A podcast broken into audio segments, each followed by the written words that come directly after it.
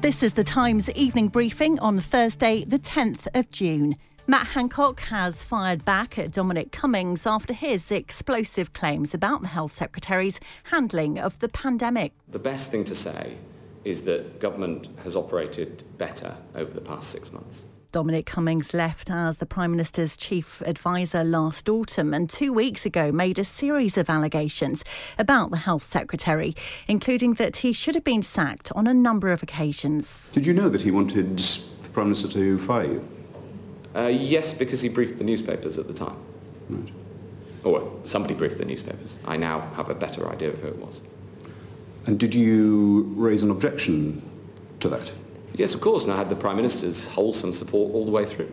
Questioned by the same senior MPs that Dominic Cummings faced, Matt Hancock defended his work, denying that he'd lied to the Prime Minister. Did you ever uh, say anything to the Prime Minister that you knew not to be true? Uh, no.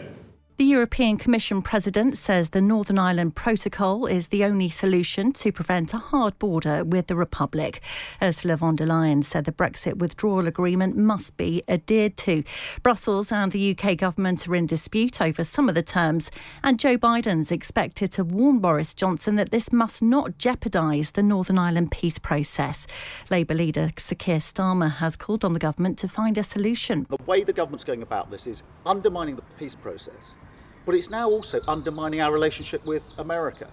So we need to make progress on this. And just as the world is watching, we're in this situation in Northern Ireland. The government needs to make much more of an effort to settle this, to negotiate and get to a settlement for the people of Northern Ireland, for the world. The government's defended its continued use of a former military base in Kent to house migrants amid claims it's still not COVID secure.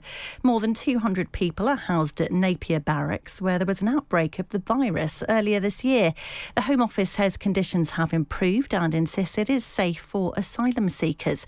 But asking an urgent question in the Commons, Labour's Yvette Cooper cast doubt on those reassurances. Leading local health professionals have warned that the site still can't be considered safe, and the Home Office's own documents show local health professionals saying another outbreak is inevitable. A woman who lost her job after claiming that people can't change their biological sex has won her appeal against an employment tribunal. In 2019, a judge dismissed Maya Forstater's case, saying that her view was not worthy of respect in a democratic society.